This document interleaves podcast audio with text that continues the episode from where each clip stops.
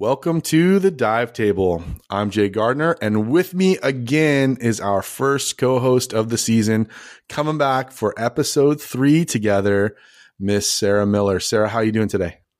I'm doing great. It's a little hot here in Mexico. I'm not gonna lie, but I'm very happy to be here again. Yeah, you went from you're saying from winter to summer in like a snap. I mean, it was literally one day to the next. Like, I don't know what happened, but yeah, I'm ready to uh, move on up north, head back to California. You're like the, the geese. You're going to keep on oh, going towards the cool, I, right? Or, or the other way. I do not even pretend to be tough when it comes to this. Like, I live in a metal box, okay? I do not need to be in hot weather. yes. Yeah. Hey, and if you're out there and you happen to have an RV or van air conditioning unit that you're not using, Sarah Sarah would really appreciate a, a, reach out on that. So uh, that would be like a lifesaver right now for her in Mexico. So just putting it out know there. Where I would put that, like honestly, yeah. there's no room in here, but appreciate it.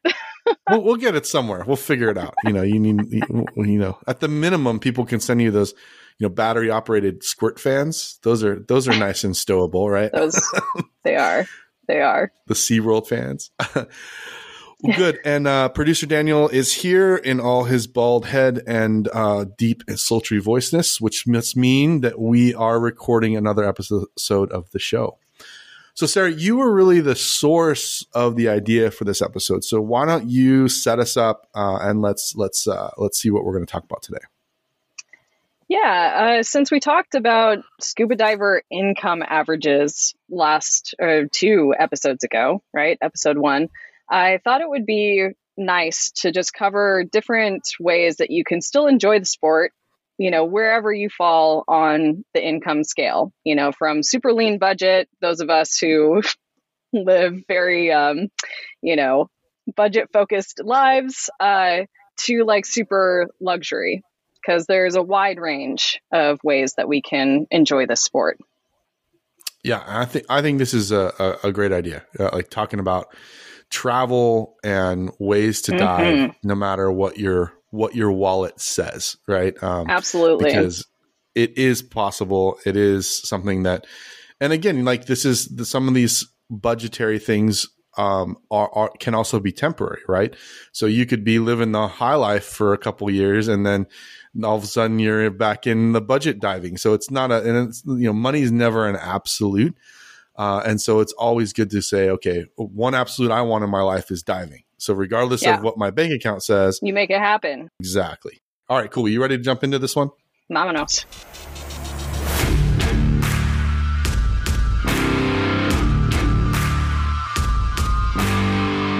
Podcast for scuba divers everywhere. Take your seat at the dive table with your hosts, Jay Gardner and Sarah Miller.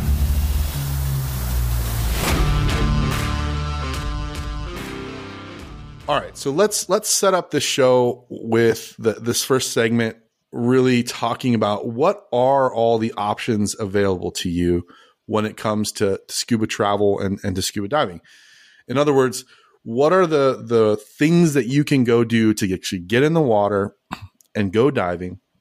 And we can kind of label these as you know more budget friendly or or cheaper options to an average cost to hey look like you know you're living the high life. These are more expensive um, trips or things that maybe cost a, a, a, lot more but maybe we could just go through and we'll just list off the different options define them so that at least we can get a, a feel for what the different options could be does that sound good to you it sounds great all right. Well, maybe I'll kick one off. Um, so I'm in, I'm here in Central Texas. Uh, like we talked about, I think in episode one, um, unless you live near the Gulf, which the Gulf is big, but unless you live near the Gulf, uh, you really don't have ocean access. So a lot of the diving that we do here in Texas would be considered shore diving.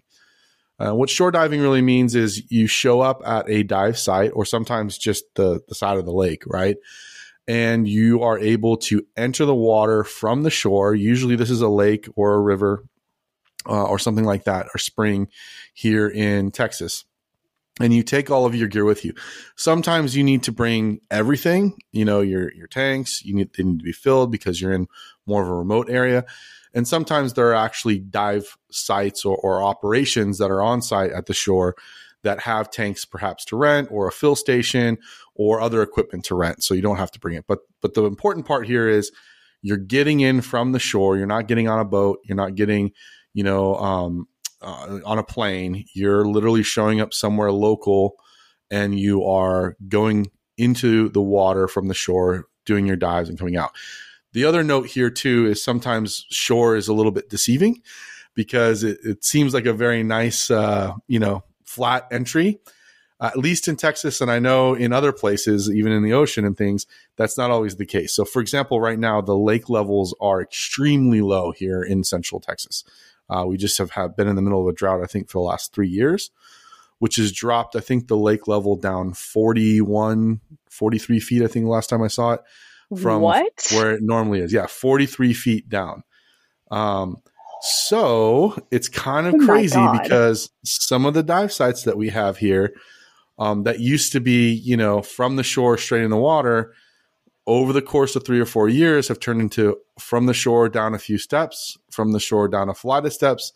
And now I think uh, I was talking to a buddy of mine yesterday. Uh, he uh, he went and dove uh, a local spot that we call Windy Point here, and he counted the steps, and I think he counted something like uh, 82 steps to get to the water now. So Nice. uh, it's a workout. No longer uh, diving doubles there. Uh, I think you're you're diving singles at that point because it's straight up and down steps, and now it's steps like two or three flights of steps plus some other rickety steps to a shore, down a rocky embankment, and then the water.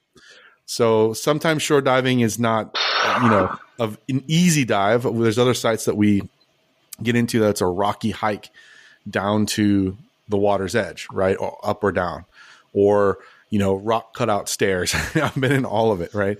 But uh, shore diving is is a really uh, you know for me it's it's it's a really nice way to do your everyday or every week diving. And I, I would put this in the uh, in the cheaper category. Sometimes if you're on a, like a proper dive site that there are entry fees and depending on that site they can you know range in, in cost. Um, but for the most part they're those costs are probably not going to compare to per se like a like a charter or something like that. So I think it's more in the cheaper Absolutely. budget friendly. Yeah, I definitely put shore diving as my budget option. Like that has been pretty much all I've been doing for the last three years, you know, because again, I am on the budget side of things. And, uh, and that's been everything. That's been the main reason why I've been able to get in the water, you know, um, because even with like dive site entrance fees, it's still not anything in comparison with getting on a boat, you know? So it's definitely the the option. But the thing is that you need to, as a diver, feel confident that you can do that kind of dive with your buddy. You know, a lot of people that just get started, you know, say they do the open water course and they're released to the wild, you know, it's a little bit intimidating to go somewhere, meet up with your buddy, and like just go out into the ocean like that. It feels a little bit like, oh, am I supposed to be here? You know, because you don't have, you know, the security blanket of your instructor who knows everything. Uh, so there, there is, you know, that factor to take in into consideration, but it's also one of those things that like you learn. You may not need to like know the dive site.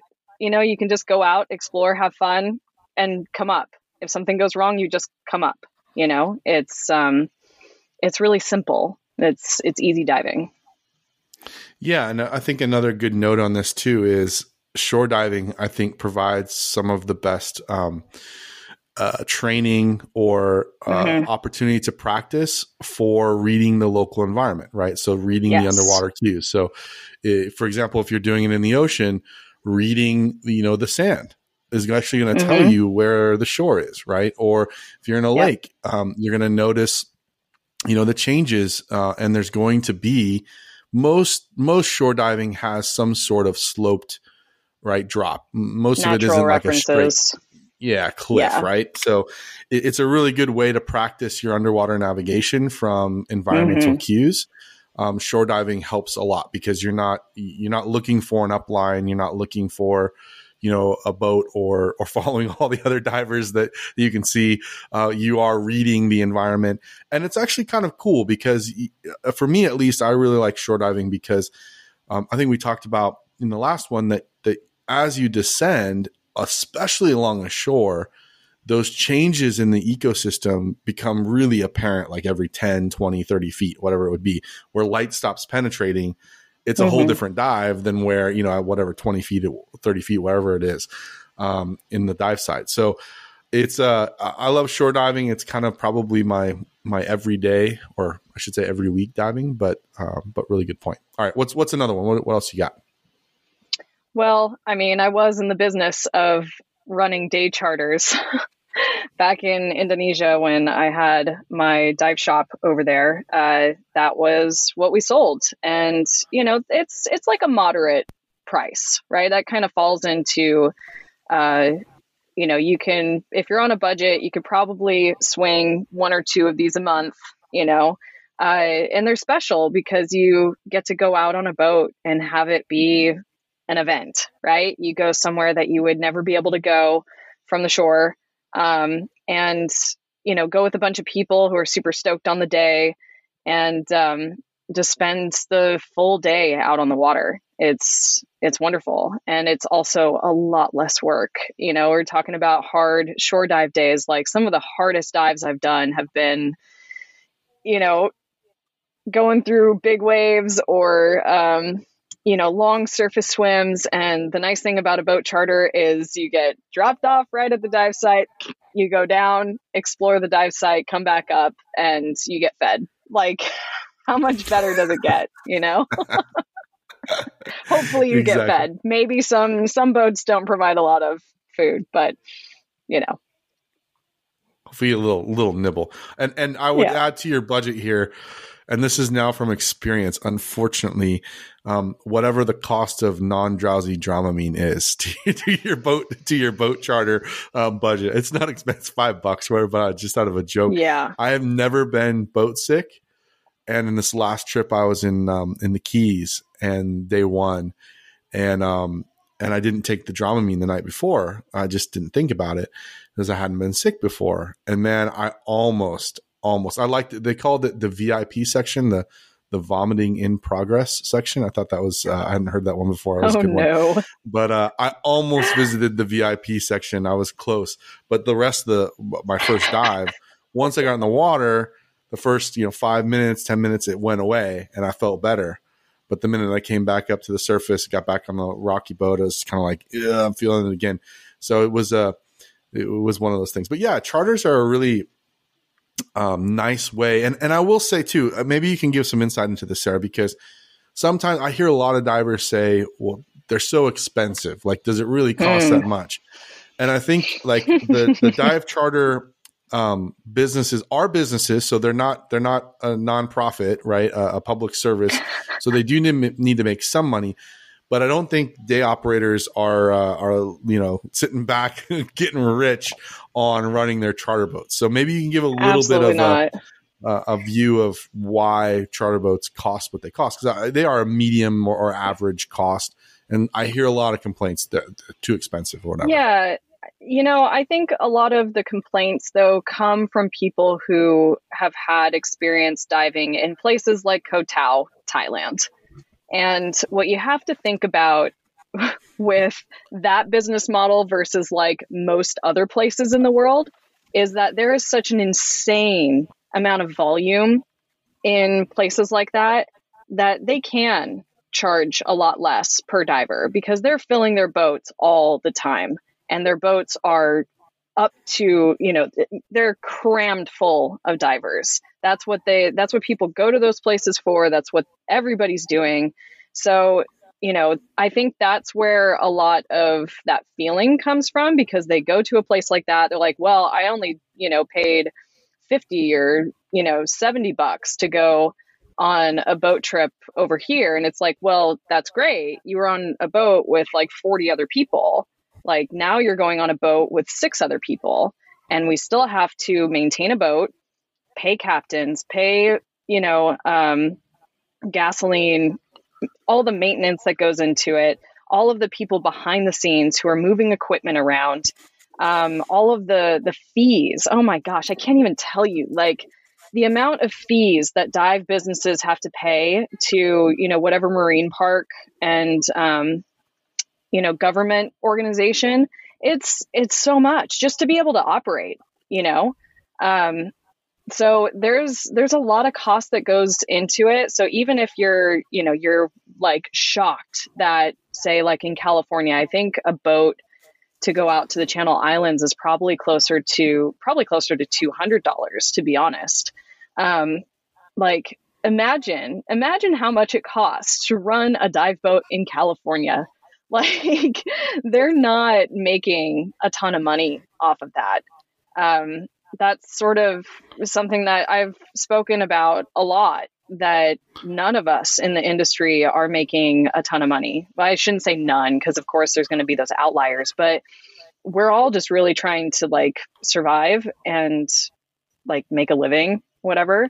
So yeah, it's it just depends on the operations and how much things cost because it's not just you and your dive instructor, your your dive master. Like there's so many people that need to get paid from those trips.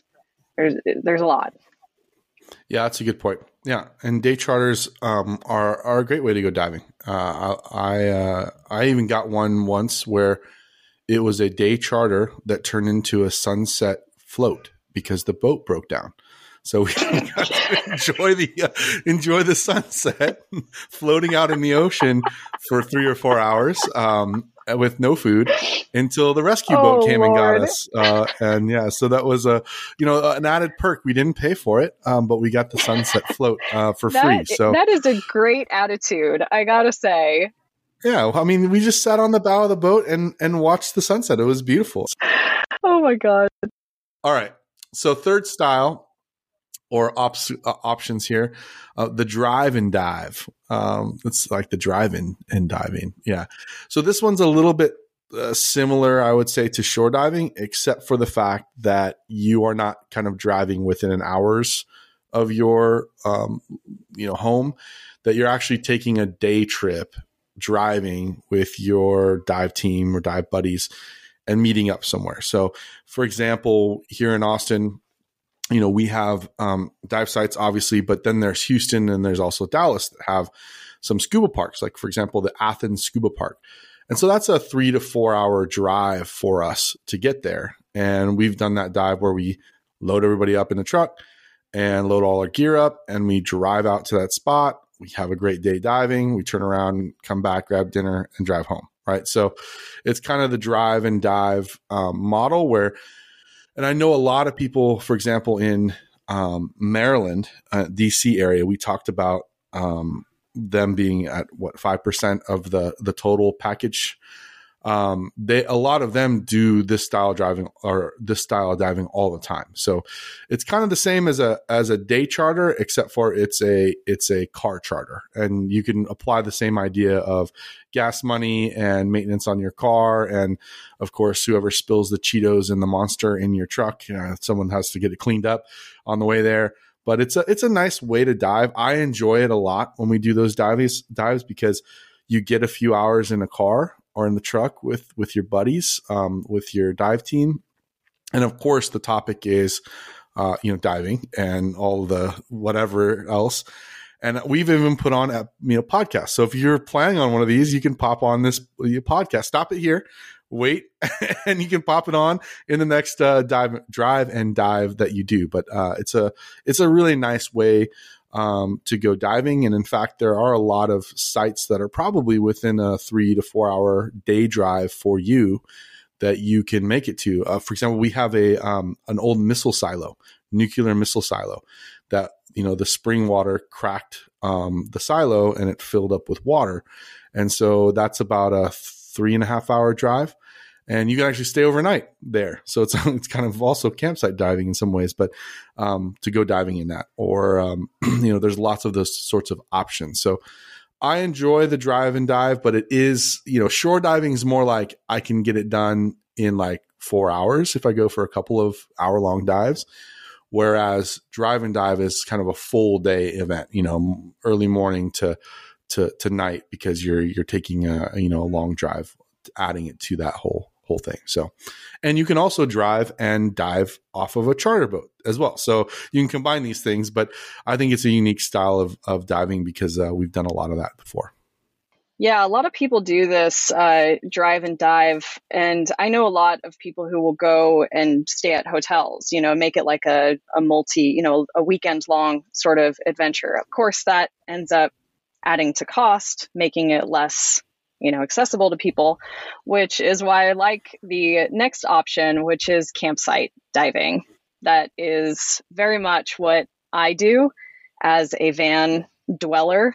I you know i go places and go diving and sleep nearby the dive sites. It's really a lot of fun actually. Um, and i know quite a few people who are kind of jumping on the ba- bandwagon if you will. Like I remember just recently seeing somebody who like built out their Subaru or something to be like their dive uh, their dive vehicle, you know, and a lot of people talk to me about like, oh man, it must be so nice to have your your house there, you know, because you can take a nap in between dives. I'm like, yeah, it's awesome, you know. um, so there are places like um, this last what was it last summer? I was up in Washington and uh, what is it called? Saltwater. I want to say Saltwater Creek. I could be getting that totally wrong, uh, but it's at the very northern part of Washington.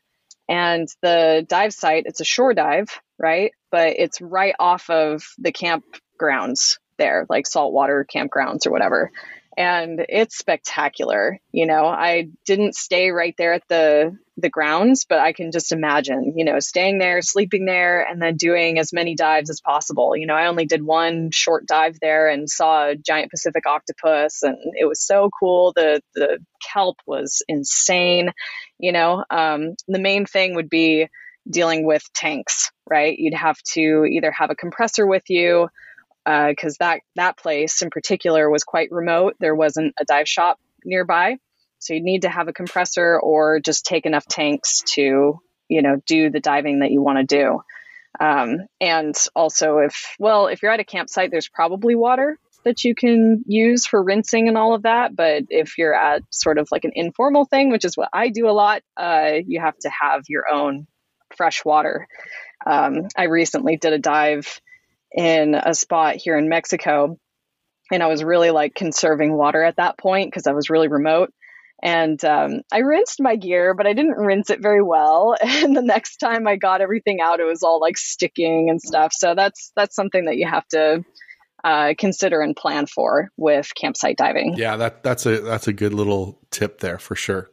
And I think too, there's um, I've seen a lot of these pop up that are you can also kind of rent an RV. I think the the one I remember is outdoorsy. There's one that you can kind of like. Mm-hmm. It's kind of like a uh, Airbnb for RVs, right? Where you go and pick up the RV from somebody who's renting it out for the weekend or whatever, whatever it might be. I think there's like RV Share and Cruise America. There's a few others too I've heard of that um that do that. So yeah, I mean, and and again, camping is always uh there there are there are levels from like a tent and you know uh, not even a stove a tent and some cans of beans. That's what i used to i used to surf a lot in um, santa cruz. And this is when i was in high school.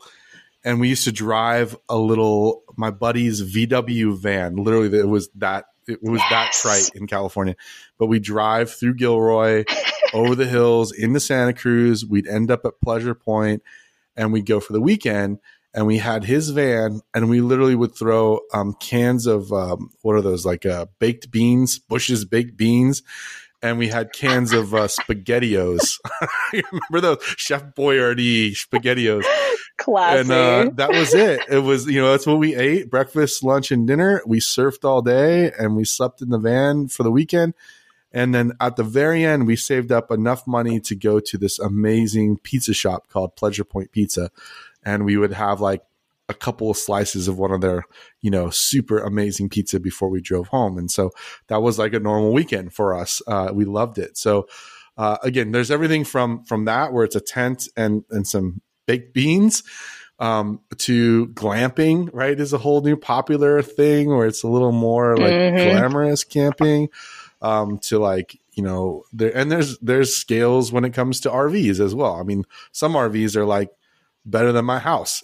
so I mean, it, it depends. Honestly, like it's shocking. It's shocking how much people spend on those things. No, I mean it's it's kind of funny that you mentioned that about your surf trips because um, I always joke that like I'm a dirtbag scuba diver because you always hear about like dirtbag rock climbers, right? That's I also like to rock climb, so I I kind of hear about that people traveling and sleeping in their cars and like doing all these epic climbs and stuff and i'm like well that's exactly what i do you know but scuba diver.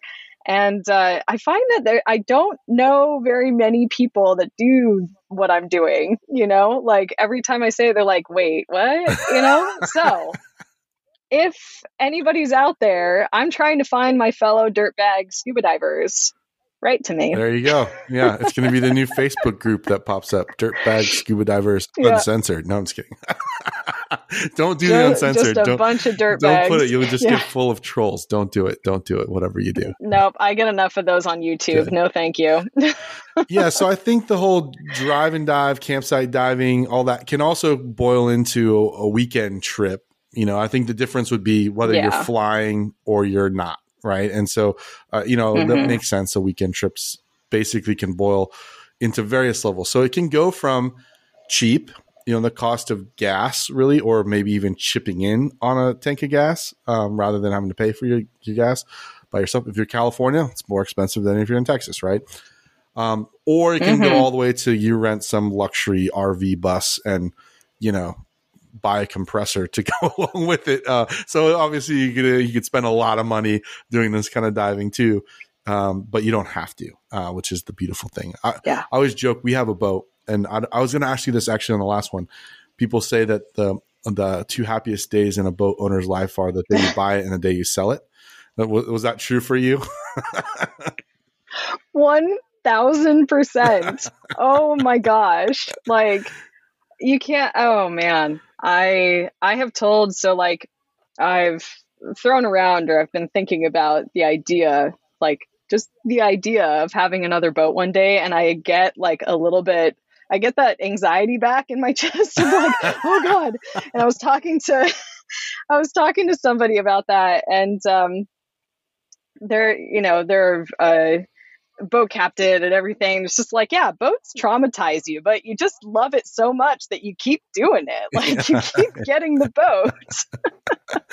yeah, I know. Well, so I have a boat. It's a wakeboard boat that we bought. It, it's a it's a older boat. Um, so it was it was our I call it our COVID relief plan because you, you, we bought it during COVID because there's nothing you can really go do. But hey, a boat is no different than being in your house. You know, you're not in contact with other people and I could take my girls out. And we had a blast, right? So it's a, wakeboard boat, and um, we've dove off of it.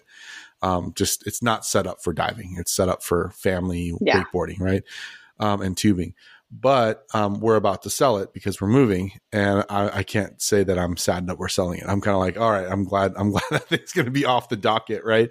Um, but yeah, the the whole boat thing is uh, it, it is a love and hate relationship because uh, you know, it's amazing when you buy it, you get out there the first time and then maintenance and you know the, all the, all the work, work, that goes into yeah, it. Yeah. it's insane. You don't realize it when you go for your first boat purchase like the amount of work and i didn't even do all of the work i just had to pay for it. So like i can't even imagine if you're you know the one actually doing the work too. It's so it takes so many hours. Yeah yeah no kidding. All right good. It's a lot all right, so I'll take the next one. Um, so we, we boiled into weekend trip. So there is another style of of diving, which is resort diving, and there are a lot of resorts that specialize, quote unquote, um, and and by specialize, usually it means that they have a dive operation on site, right on, on the mm-hmm. the resort's site that's working with them. It's not usually owned by the resort. It's an independently owned dive operation.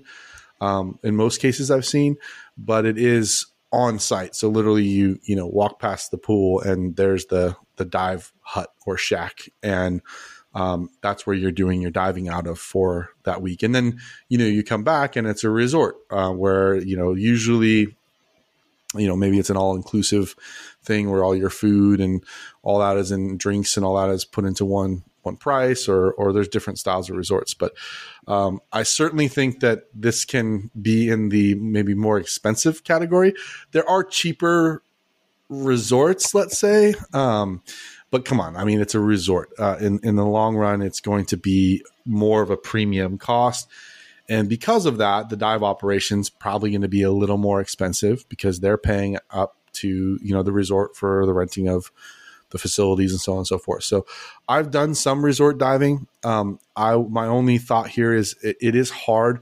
the The thought was, well, if we all go as a family, right? I've got three girls uh, and my wife. We all go together. Then they have plenty to do. And come on, it's a resort. They're going to feed you. Mm-hmm. You don't have mm-hmm. to cook. You don't have to do anything. And I'll go diving in the mornings and I'll come back by lunch and, you know, we'll have the rest of the day. Um, it doesn't really work that way. it's kind of a, you know, like you have two different vacations because if you're alone with three kids um, for half the day, um, you're ready to give them up for the other half of the day. so it's kind of one of those things where it didn't exactly work out as, you know, as beautifully in my mind as I thought it would, which is worth the premium cost, right? In my mind. Um, so we won't be doing that again. But I've done some resort diving. It is super nice. Um, it is something that it's nice to not have like you know the the where are we going to eat tonight? Or what are we going to you know do? And and that's kind of stuff. And and then there's also other options where when you're not diving you know maybe you're enjoying the pools or the shows or whatever it would be. Um, so it is a, a nice i would say a nice way to dive but i think it's if you're going to do that style of diving it isn't just about the diving right? It's about the the total experience of the resort. So diving is a part of it in some ways yeah, I I think it's it's great for people that really just want to like not have to make a lot of decisions, you know, maybe have a really stressful job. You just want to go and chill and have somebody take you diving like and you're willing to pay that that premium for that luxury. I think what you were saying uh, makes a lot of sense. Maybe for people a little bit older, yeah, a little right? older families. Because yeah. then if yeah, if you have so many other options for people, like you can be in the same place doing different activities and all come together for meals or whatever. And it's a nice way to sort of meet everyone's needs for a vacation. Um, I briefly ran a resort operation in Komodo uh, right before the shutdown had rented this island resort with like huts on this private island and like restaurant and seven boats. It was like this huge operation. Terrible decision. That was December 2019. Um, oh, so we, yeah, we literally opened for like three weeks and then the shutdown came. Um, you know, good stuff. But uh, that was actually one of those more budget friendly places. So they they do exist right? Um, and the cool thing about some of the spots is that you can actually do like shore diving, you know, and get a lot. Like some places will even offer really cheap prices for the shore dive. So you can go and do as many as you want and then maybe pay the extra to go on the boat every so often or whatever. Uh, so there is like a bit of flexibility with resort diving as well, depending on where you are in the world, you know. Um, if you happen to be in a place that's a lot more res- uh, remote, then you need to expect the price increases with that as well. Yeah. And I might lump into this one too. It, it might be its own separate category or it might not. I have not personally done um, this style of diving, but I know some people that do like uh, cruise ship diving where like they're they're on a cruise, which is kind of a floating resort, and then I think the way it works, I haven't done it, uh, and I really don't have much interest in it. But except for, I will say, the Disney cruise. Someday I'm going to go on a Disney cruise because I'm a Disney fanatic. So I got to see. I know, I know. Uh, I, I, grew up I don't know. 30 minutes from Disneyland. Disneyland. I have a whole story about it, uh, but it's like it was an important part. It was a safety place for my growing up. And if you've listened to except Okay. season one, you know, I, I, you know, anyways, it was important to me. So I became a huge Disney fanatic. Um, not like the movies, but the man and and the vision and the things that that have been built up. Gotcha. And um, so I, I want to see what the experience would be like. But I know, I think the way it works is you're on a cruise ship, you're doing your thing, and then there are port calls or, or there stops. And then someone picks you up and they take you to a dive operation. You go diving, and then you have to be back on the boat by the by the call of the horn or whatever. I don't know how it all works. So someone explain this to me, right? So yeah. um, we we worked a lot um, with those types of divers in in uh, the Yucatan in Mexico, yeah, and uh, I mean they're great. They're great for people. For the dive professionals, they're a little bit of a shit show, uh, but you know people are usually super stoked to be there. They have a wonderful time because they've been you know eating and drinking as much as they want. So it's like, and and they're usually Americans who are happy to leave big tips. So it's like not that bad. um, but it is a little, it's chaotic because of that schedule, right? They get off the boat, but sometimes they'll they'll be late, right? And it's like this big crew you're you're waiting to be able to go out and you might be on a really strict schedule depending on on your operations.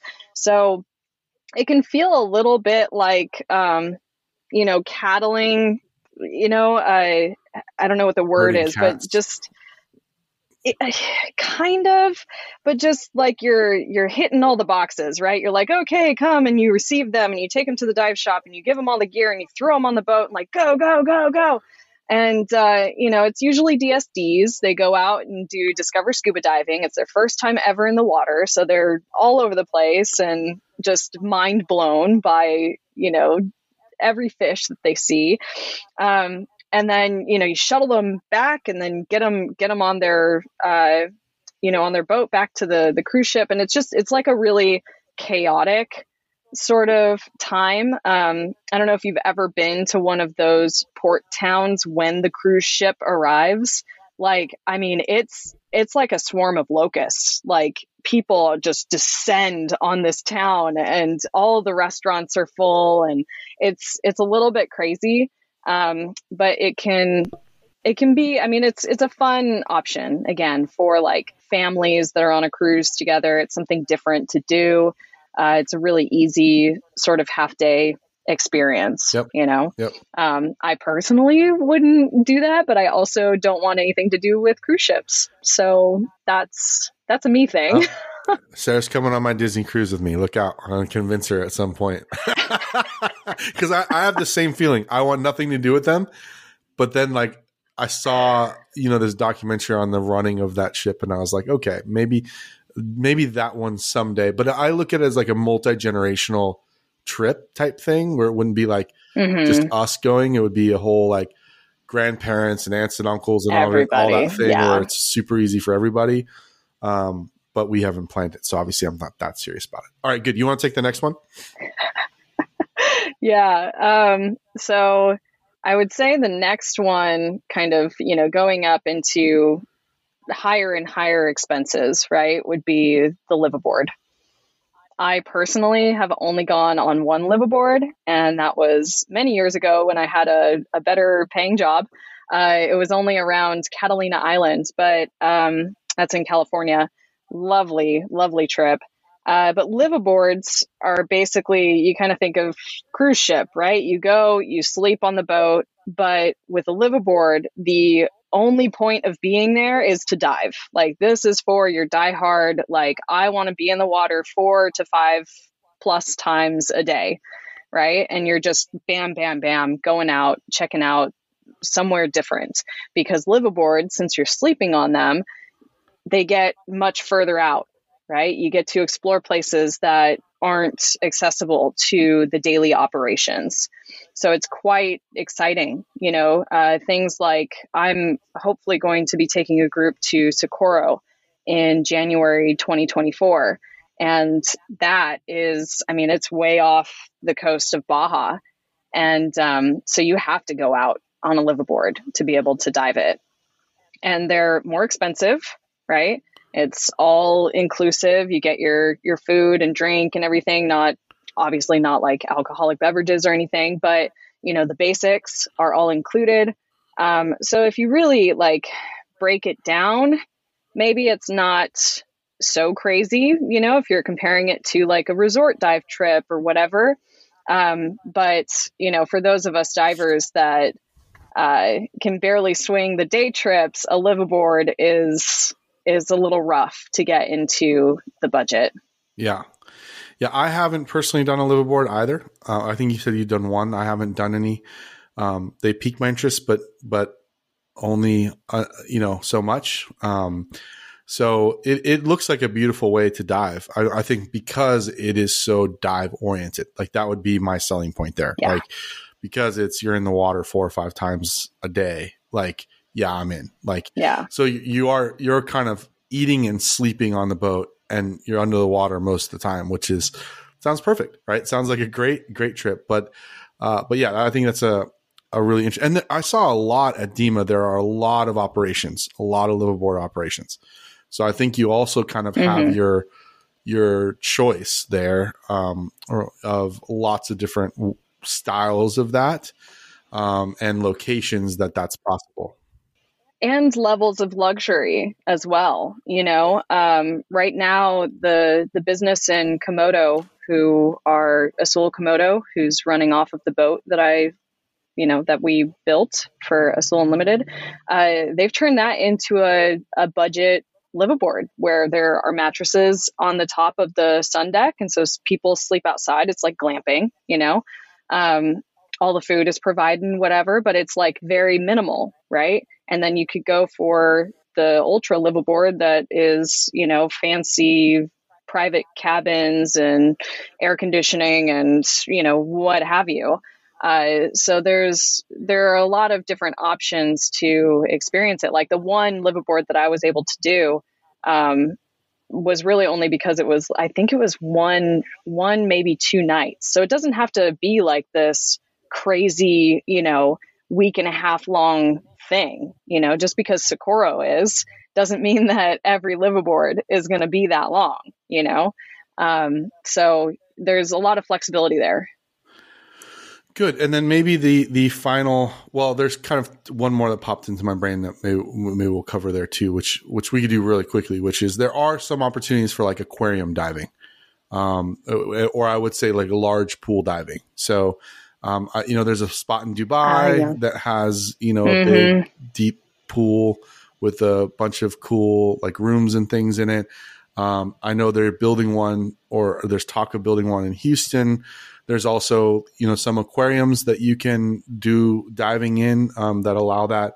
Um, like I know, I think in um, Disney World there's one, and I think maybe there's one in SeaWorld. I don't remember but there are some aquarium dives. So I mean, those are pretty straightforward. Oh, and there's one um, in Vegas. There's a shark diving in Vegas in the one of the hotels there, of course.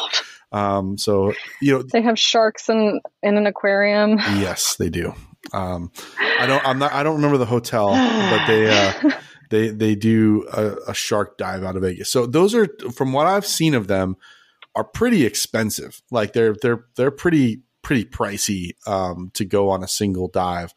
And I think most of them require you to use like their gear to maintain like that there's not getting weird stuff in the water from your gear and things. Um, mm. So, uh, so that is another option. Um, I would put that in the category of like, you know, probably pretty. Pri- I mean, if you're already in a place where they're allowing you to dive in their big aquarium, you're probably already paying a lot of money, and then and then likely the dive itself. I think like the one of them I looked at was like five hundred dollars for a forty five minute experience. It was like sheesh. Wow. Uh, so not in my budget, but um, and not my style yeah. of diving. But but it is an option, and for some people, it would be something that they would love to do because it's a very controlled environment. Um, you know, there there's a guarantee that you're going to see the marine life that you want to see, uh, you know, that which you cannot guarantee in the ocean um, or in a lake. Um, but you know, you need to think about the the both um, cost and ethical, you know, versions of those things. So yes, yeah, we'll, we'll just leave it at that. How about that? Um, all right, and then the last style of diving yeah. that I can see Sarah jumping at the bit. Like, go ahead, go ahead, go for it. Oh yeah, I'm I'm not here for that. I don't love that. okay, Me neither. Yeah, Me neither. no, I I will never be a fan of that. I'm actually not really big on aquariums or um, zoos for that matter, unless it's like specifically for conservation. You know, um, helping uh, creatures. You know, rehabilitate. Re, yeah. What's the word? Oh my gosh, yeah, rehabilitate and like get back into the the wild, or if they can't, you know what I mean. I I just can't. I'm not. I'm not here for that. Um, so I think the last kind of um, you know tier of our expensive, least to most expensive uh, dive trips would be like the specialty sort of things. So I originally thought of like photography workshops. You know, I have friends who are world renowned underwater photographers and they run these spectacular workshops all around the world. So you get to go diving somewhere that's really special, like, you know, Cocos or, um, you know, go and see the dolphins in Bimini or, you know, just these very special yeah. places. Yeah. But you're going with someone who has a skill that you really want to learn from, right? So it's kind of like traveling somewhere to take, you know, one of the recreational courses or whatever, but you're going specifically for that knowledge. And I think that's really fun to combine travel with learning, you know, because you're in the water, you're getting to experience something new, but you're also getting exposure to someone who has so much knowledge on something that you care about um, I think there's a lot of value to that, but it also comes with a premium yeah. because you're getting that person's time and attention. Yeah. and that's you know not just not everybody can do that. You have to pay a premium for that kind of attention. So um, yeah i think that would be kind of at the top along with like you know hiring someone specific to go diving with you know having a private guide and um, traveling somewhere with them. Yeah. Yeah. And I think in that same vein, you know, there's also the, the shop trip, your local shop plans a trip to so and so, and that, that you are paying for them to handle the, the travel coordinate. So mm-hmm. it's, it's not, you're paying for them necessarily to go diving with them as a expertise and skill on the water, but you're hiring the shop to plan your trip and tell you where to be and what to bring type of thing. And I've seen a lot of, I have not taken a shop trip um, and I don't plan to necessarily, but I do know a lot of people that like that because you kind of have a built in group that you're traveling with eh, with the shop that's from the same place and all that kind of stuff. So that's another option yeah. too. Yeah, that's yeah, that's the kind of thing that I've just recently started doing. I'm not a shop, but I'm, you know, a quote unquote public figures. I, don't know what I am, uh, but um, you know, running trips to to Baja. My most recent one was was to Baja, Mexico, and um, that's exactly what I did. Like these are the the trips that we're going to be doing. This is when we're hanging out. This is when you have some free time, and you know we get to know each other and, and dive together. Uh, and you don't have to worry about anything on your trip except for like what food you want to eat, you know? Yeah. Um, so it's it's a nice option for people that don't want to waste their time doing all of the research.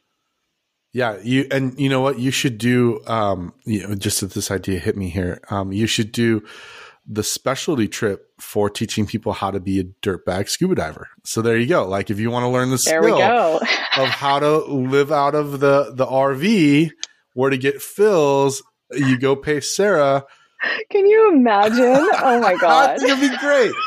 I mean, I can imagine a bunch of people trying to. You know, it's it is a skill. You're building a skill living in the in the way that you've chosen to live. Right? It's a skill. So I mean, you gotta you gotta know how what true. to do yeah. and uh, and how to do it. See, so. I gotta find other dirtbaggers. Yeah, yeah, there you go. You yeah, that's teach it, them how right to how to be it. So, all right, kid. Well, I think that kind of covered. I'm sure we missed a couple of styles of trips, and someone's gonna email. You forgot this. You forgot that. I think broadly we've covered most of the the options that are available to you as a diver.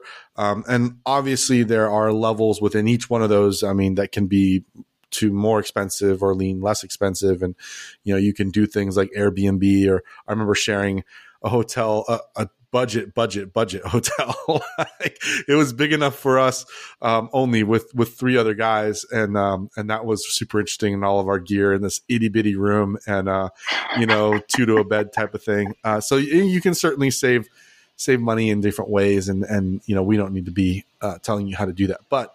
I think those are the options that are available to you to to get in the water, and and like we said, they don't have to cost an arm and a leg they can meet whatever budget that you you have um, right? If if you've got 20 bucks you can go diving right? I mean that's that's two yeah. tank fills um, 20 bucks in a gas tank or gas a, a tank of gas there we go um, go shore diving right? You got 200 bucks as long as you have your as long as you have your own gear yes. right? Yeah that's we true. we talked about different places to um, get gear on a budget. I have a YouTube video on it. Um, there are places to find those, uh, you know, cheap, used, still in good condition, but used gear.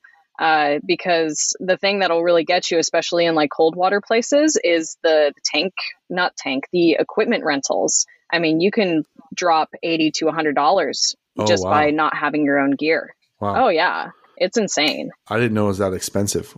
Because here I think it's like twenty bucks yeah. to rent a kit.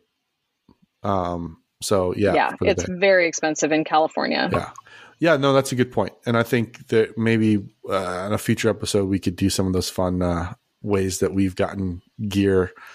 Obviously, like I think that the caveat here is um, you need to know what you're looking at. So don't just go budget mm-hmm. shop and buy, you know, an old Dacor uh, rig from the from the 80s because you got it for 20 bucks. Like, you know, I mean, you need to know what you're looking at. You need to know, you know, the function of that. And I even think you need to know a little bit um, on the maintenance side, you know, to what to look for and, and how to maintain it. Uh, Sarah and I both have experience in that. And so we're comfortable looking at a piece of gear and knowing what we look, we're looking at, knowing that we could potentially maintain it ourselves or we know what needs to get done and how much that might cost. So um, there is there is a there is some skill I think to buying used gear, but like Sarah said, there it's not a it, it's not a buy new or nothing. And I think that that's kind of sometimes yeah. we get locked into that. So, well, good. Um, totally. All right. Well, we're we're we're just rolling here. We could probably turn this into two episodes, to be honest with you, because that was a that was a really fun listicle of of different ways to dive. But let's let's maybe get into. I think there's a lot of people out there right now who um, are are planning their year. Like we're we're seeing this transition from the sleepy winter. I'm not going diving; it's too cold. Um, the water's frozen, um, unless you're a hard hardcore diver. To where okay, I'm planning my summer trips. I'm planning my you know rest of the year, um, and what do I do? And so I think in in this next part we want to talk a little bit about how do we, how do you, Sarah, how do I approach planning scuba travel? Um, and really kind of some of the stuff here is like, what are the timelines that you approach on? Is it yearly, monthly, quarterly, you know, daily? How does that work and why? And what are some of the considerations that you're making about scuba travel? I think that this is what people are dealing with right now. And based on that whole list of things that we talked about, there's some planning that goes into each one of those from lots of planning to you know a little bit of planning. So let's let's throw to you. Like what what how do you approach your planning of your scuba travel? Yeah, I'm I'm a Sagittarius, so spontaneity is really like my bread and butter. Uh, I obviously have some planning involved because I have to drive places, but I usually make really general sort of plans like this past summer, I was like, I know I'm going to be up in the Pacific Northwest. I don't really know what it's going to look like, and things always change on the road, so I never make like hard plans anyway. But um, I I love the flexibility. That's part of the one of the other pros for shore diving. I can do it whenever I want as long as the conditions are okay, right? Like I might have to time it for um, for tides or you know conditions or whatever but like it's very flexible i'm not limited to a boat schedule right uh, so for my own personal diving i don't do a ton of planning uh, you know, I like to go places and just like go into a local dive shop to get my fills and I'll pick the brain of whoever's there. Like, where should I go? What should I see? How's the dive site? What should I expect? That kind of thing. Um, so I really don't make a lot of plans. But that being said, you know, I I've mentioned that I started doing expeditions for my business, Azul Unlimited, and uh, I'm finding that I am not like most other people. people with money have budgets and they figure out where they want to go and they plan their trips. So um, I'm finding that a lot of people who say they want to go diving with me already have their plans for 2024 completely booked. Wow. And so they're already looking at 2025. And I'm just like, oh my gosh, I need to get my life together to be able to offer trips to these people who actually plan ahead. Uh, so that's kind of been uh, high on my priority list of getting things set and getting more proactive on uh, scheduling things. And it's also kind of necessary anyway for anything that's like really popular, like this trip to Socorro. You know, people book that out well in advance, even after, you know, all of the shutdowns and whatever. Like people are getting into that mindset of planning years in advance. So I just got to get my stuff together, you know. um, the other the other things that I look at when like choosing places is, um, you know, weather and season. So like I'm thinking about taking a group to Komodo at some point, and I know because I lived there that you don't want to go in January and February. It's the rainy season, it's crappy, the port can be closed for a week at a time. You know, it's just very unpredictable. And you also like want to either go and know what you're getting into or avoid it completely the high season, right? Because if you're somewhere where it's high season, yes, it might be high season because that's the best weather and that's the best diving. And so you want to just go and do that. But I really enjoy being in places when it's shoulder season because it's not as crowded, it's just a little bit more chill. Um, that's just like my personal preference. Um, but those are things to consider when making your plans. Yeah, that's that's really really smart. And, and I have to say, I think we both suffer from. I'm not a Sagittarius, but I think we both suffer from the same. I'm. I think I'm, I'm the twins. I'm a Gemini. Um, but I. That's why we get along, dude. oh, dude. Is that is that I? Don't, okay, I don't know. Sorry. Okay, I don't know how this works. Um, but. I, I am like not a long term planner. I wish I was. I wish it was a skill I had. Like, and my wife and I are are both dunces at this. I think in the long term, like spring break, we just we just are in it right now. Always catches a, us off guard. Like, oh shoot, why are you home? Shouldn't you be at school? oh, it's spring break. Oh, uh, or winter break. Like, I, I don't know why we just don't do the whole. Are not good at the whole like look at the calendar and thinking. Like, there's a rhythm change. I think as a parent in some ways where you start to have to organize your life a little bit around or a lot of it actually around school and the, for the rhythm of that um, mm-hmm. and we have not made that adjustment. Um, i've always been much more reactionary like oh you know what? I saw this thing in mexico. I'm gonna go next week. Is that cool? Like let's go. Like that's i've always been reactionary to to these things yeah. and and that's not you know uh, we have friends that are like oh yeah already have you know their their winter breaks um, you know plans and I'm like, what? What are we doing for Christmas? Like, I don't know. I have no idea what's gonna, what, even where we'll be. You know, like all those things. So, I I have found for my diving a, a good strategy for me being a, a, a dunce when it comes to long term planning. And that is is this idea of just drafting. I, I just like listen to what other buddies of mine are going to go do and be like, oh yeah, I'll go do that with you. You know, like oh, you've got all the plans worked out. Like, can you add one? Like, I just I'm a me too diver, I, and when it comes to planning, it's just like, oh, you guys are gonna go do that? That sounds cool. Like, I'll go.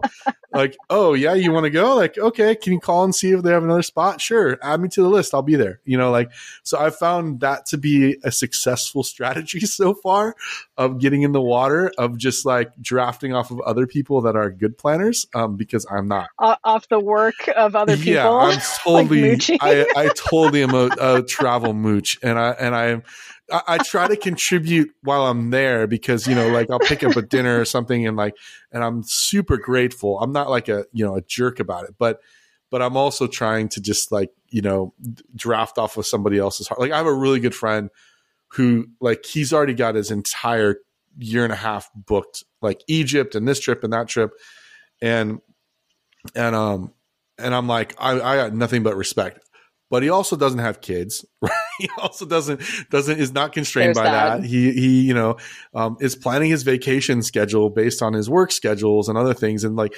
so, you know, for me, I I, I pick and choose and try to draft where I can, um, and that seems to work.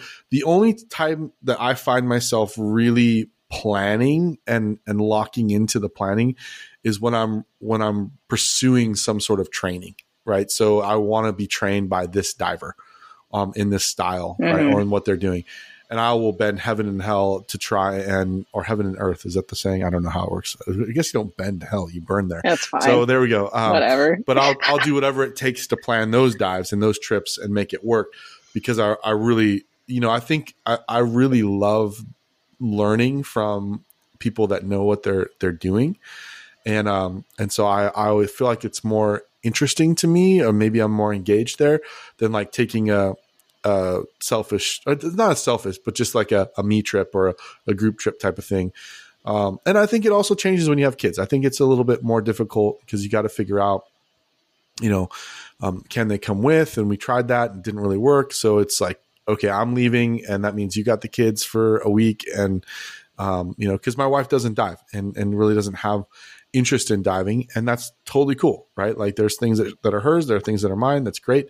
Um, but we don't do this together. So therefore, it's kind of a solo trip for me, um, which you know for her then becomes a solo trip for her, and back and forth. So, how do I approach yeah. the planning of scuba diving? I wait for someone else to plan it, and then I say, "Hey, can I come with you guys?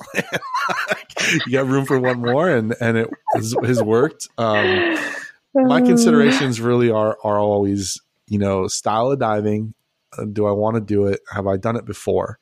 Like, I feel like there's so many dive experiences that unless you, I don't know, maybe this is a wrong way to approach it, but unless you're like fully in love with that dive profile, right? The what it was in that environment, I feel like it's always good to like try something new like go because there's always something new so i always kind of consider have i done it before if i've done it before is it something I loved so much I have to do again? You know, or is it something that mm. hey, let's go see if if um, what this experience is like?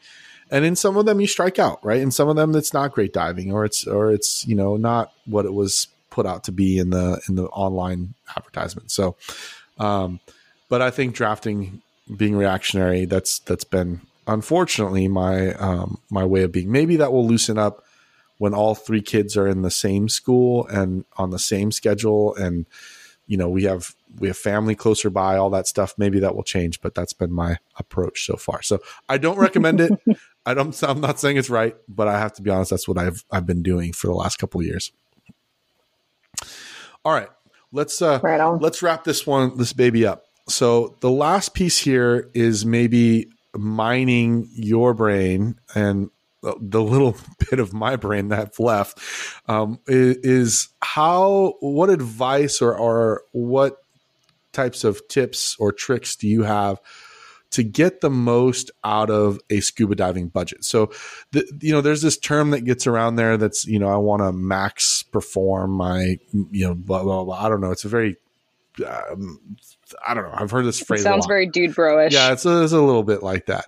But but it's true. like when I spend a dollar, I want to make sure that I'm getting the best value back yeah. for that dollar. So it's not necessarily, you know, saying you need X amount of dollars to go scuba diving, but it's saying for the money that you put in for your dive travel, what tips or advice or tricks have you used to get the most out of that dollar bill rather than, you know, just kind of throwing money into the wind because it's scuba diving and, and uh, you know that that's just what it takes. I think that that's a good way to look at it. For me, it goes back to that planning. So making sure that if there's something that you want to see, you need to be there in the season that you're going to see it. Right. Um, that's how it works. And then you also have to go into it with a mindset of like, I may see nothing, and that's perfectly fine, you know, because it is nature. And again, I'm not a big aquarium guy. So, you know, the, the sharks are going to be there or they're not. Um, so that I think that kind of goes into it. You talk about mindset. Um, but as far as like choosing operators or um, you know people to go with like i really use my gut you know i do my research on a company and make sure that they're involved in conservation uh, that you know they're active online that they um, actually know how to be professional you know because a lot of dive shops really don't. A lot of dive professionals don't know how to be professional. Um, professional professional you know what i mean? Uh, yeah. but uh, you know you want to see how responsive they are you know and and really make sure that you're putting um, you know there's this term called greenwashing. Um, maybe you're familiar with it. Uh, it basically means uh, people are putting on a front of being involved in the environment and caring for the environment you know being an eco dive shop or whatever but they're actually not doing anything at all. That's greenwashing. So I like to make sure that I spend my money with companies that are legitimately working, you know, working with uh, Project Aware or Greenfins or, you know, other companies, uh, nonprofits to help the environment that we all love so much. That's something that's really important to me when I choose operators or people that I want to I want to dive with. Um, because that's really the only way that this industry is going to survive is if we take care of the ocean. Um, so that's a big part for me. Um, if somebody wants to go on a dive trip and you don't have very much experience, I think the best way to do it is to sign up with an organized trip, you know, something that the logistics have been taken care of and you just get to go make friends and go diving. Like, if you can swing it with your budget, that's the best way because you can learn a lot on those trips, you know, and um, you may not know what to look for, you know, going back to that first point. So you can, you know, support a company that you know is going to make the right decisions for you, you know. Um, then, as far as like diving in new places, um, you know, just choosing like a, a dive guide, you know, somebody to to go with, um, you know, because sometimes it's scary to go somewhere new, right? So you can hire a dive guide or you take a buddy um, and and approach it in that way. Um, but I think that's that's probably the the biggest thing for me in approach is that um, environmental aspect of it. Yeah, yeah, I, I think that's a good consideration or great consideration. I mean, and like you said, there there is a lot of greenwashing, blue washing, um, not only in in the scuba industry but in general, right? When you talk about our food system and all sorts of other things that are yeah. out there. Oh. So it, it's I think if you approach your diving, you know, if if that's important to you, if you take that same mindset um, into your diving, then it requires a level of, of self education to understand what's what. It requires a level of research and asking what might be considered to some uncomfortable questions um, because where you spend that dollar matters, right? Um, so I, I, love that advice. I love that that thought, and uh, and sometimes it's harder to to really see what something is uh, without really getting into it, right? Or or or um, or asking those tough questions. I also think that you know you can you can rely um, on other people that have been there before. So I think um, mm-hmm. you know mm-hmm. I'm not saying you know read the reviews because God knows reviews can you know can go all kinds of ways. But people that you know or or that um, that you know a friend of yours knows, so on and so forth, a, a source, a trusted source of information can can let you know what's up, right? Hey, what was that like? What what did you experience? Um, what was it when they said, you know, that they're reef friendly? What did that mean? Right? What do they do? What do they mm-hmm. say? um, these are questions that you can ask prior to booking that trip because yeah where we spend our money will in you know the the collective sense determine the future of where we're able to spend it later if that makes sense. So how we spend it today determines the the way that we can dive later in terms of whether those you know reefs are still there or those dive sites are still there because we haven't destroyed them. So um, good good point. Um, a couple of extra ones from me maybe are you know i, I think don't I, this is advice for me that I'm still learning how to take. So this is more advice to myself than it is to others, but maybe this is helpful is is don't go too fast. Like be open to what the travel brings. Um, that's something that that mm-hmm. oftentimes I like, you know, once I'm in it, I want the plan. I want to know, you know, here's where we're going to be. I want to execute the plan. And oftentimes that can lead you to missing some opportunities or dives or hey are you willing to go a little farther today and you'll be home a little later? But there's this thing that came up you know or um, whatever it would be. So be open to to what that travel brings. I've heard a lot of amazing stories of people that had just say yes to something that maybe is outside of what their plan was or maybe even outside of their comfort zone a bit and it turns into a an amazing experience. So just be open when you're traveling I think um, you know if you travel for business, here's another little you know tip that I use is I like to try and um, and figure out can I go diving anywhere near there, right? So I'm all, already there. You know, my hotel is paid for the majority of the time I'm there. So is there an opportunity to add on a day, right, and go diving and pay for that hotel myself, right? Or um, is there a way to move out of the the business hotel and into uh, Airbnb for a couple days and go diving? Like, can you, you know, because because the big chunks of travel for diving are really, you know, your airfare and your lodging, and then airfare. depending on where you know where you're diving out of, it can be expensive. So, um, if the airfare is already covered and some of the lodgings covered, can you can you mix those things? Like as an entrepreneur, I'm always looking for ways for that to happen. And then I also think like there's there's a similar way to think about it too, which is I call them bookend trips, which is you know on either end of a of the book, which is training, right? So you book some training and you're going to go do it.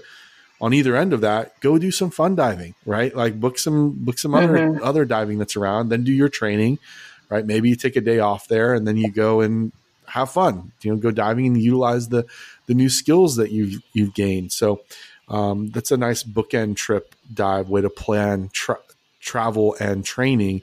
You're getting a lot for that. So for me, the the ideal approach has always been a combo. It's kind of the mixed bag trips.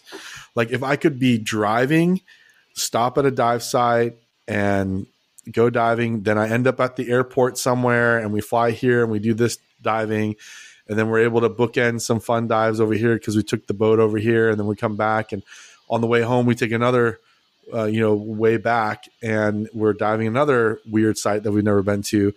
Those would be like an ideal approach to me, and it doesn't have to be a three week event, right? It can be, you know, a, a week long thing, but you're getting a mix of different types of diving and um, whether it be charters and or it be shore or you know even throw in some live aboard live the high life you know whatever it would be i like that mixed bag trip um, you know approach because it just gives you a lot of different environments to be in. Um, you know, I think the the seven day reef tours um, are are not my. They're awesome. Don't get me wrong, but they wouldn't be my ideal approach. Like I'd want to see different.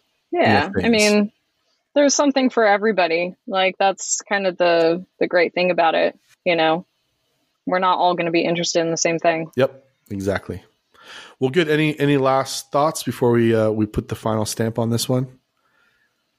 No, but I'm like really ready to get in the water. I'm not going to lie. Are you baked to an internal temperature of 350 degrees at this point? You're like a. It's hot, but like after all this dive travel, I'm like, man, I want to grab my tanks and Heck go. Yeah. Like, let's do Heck this. Yeah, yeah. I'm, I, I am in the same boat. Um, unfortunately, yeah. with the lake levels being so low, what's super interesting is the there's thought that a lot of the zebra mussels have died off, right? Because it's 41 feet down. And because of that, which is super interesting. There's a theory out there that you know zebra mussels they're invasive species. We're going to do a whole environmental episode on them. But one of the benefits they provide, uh, amongst all of the nasty things that they do, one of the benefits to divers is they filter water.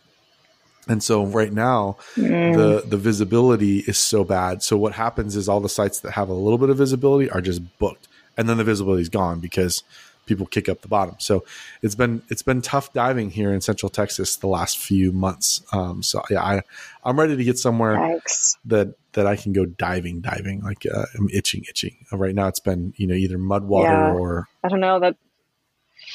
That's all very scary. Like talking about all the changes that has been going on. I mean, climate change, it's real. Uh, you know, I'm working with a nonprofit called Reef Check, and they've been doing a lot of really interesting projects with the kelp forest and the urchin barrens. I don't know if you've heard of that, mm-hmm. where urchins lose their their predators, and so they just go buck wild on on the kelp and they decimate the kelp. Wow. Um, yeah, it's pretty in, insane, and uh, I don't know. It's just things are things are getting weird. I I'm curious to see how the environment changes these next few years. Yeah, no kidding. No kidding. Stay tuned for all of the episodes we'll be bringing yeah. to you. this was really positive. I'm just That's why we laugh it off. Yeah, yeah. we're all gonna be fine. Yeah, it's all we're it's all fine. fine. Prepper. I, I literally read out. You know, we're in the process of buying a house, right? So we let we. I read a description of a house that was like this is the place to wait out the apocalypse. And I'm like, are you, it's seriously on Zillow, the, the description of the house.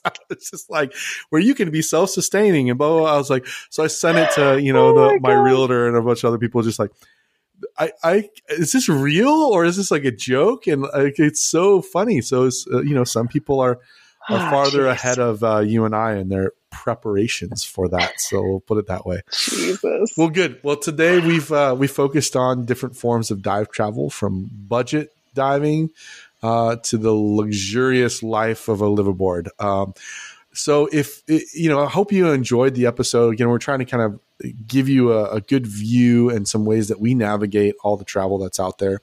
But we'd love to hear your thoughts. How do you approach your dive travel? What are some tricks or or tips that you picked up along the way that that Sarah and I could use.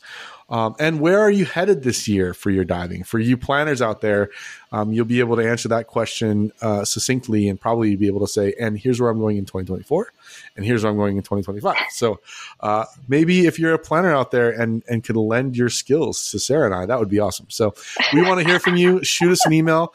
Um, that's uh, j at thedivetable.com um, or uh, reach out to Sarah at azulunlimited.com and we want to hear from you for sure. Yeah. If you enjoyed this episode and want to be a part of this growing community, you can join us by subscribing to the podcast wherever you listen to your podcasts and uh, make sure you get notified so you don't miss any new episodes. I think that's it. Awesome. Any any last last thoughts? I swear to God, I, I, I just jumped. A skunk just came through my front yard. I, I was like, "Whoa, what is that?" And a skunk just walked through. So uh, I'm gonna have to go check that out. Ooh. So for all you all you uh, yeah. uh, listeners, maybe in the next episode, I'll let you know how my skunk hunting went. Uh, it freaked me out. Oh, though. Like, Keep your dog away. Exactly. Keep yeah. your dog Put away. The dog inside. So. Oh man. All right. Good talking to you, man. Good talking to you. Thank you for joining us out there today, and we look forward to having you back on the next episode of the Dive Table.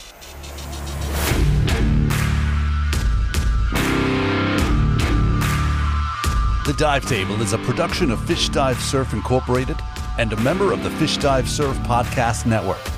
You can find out more at www.fishdivesurf.com.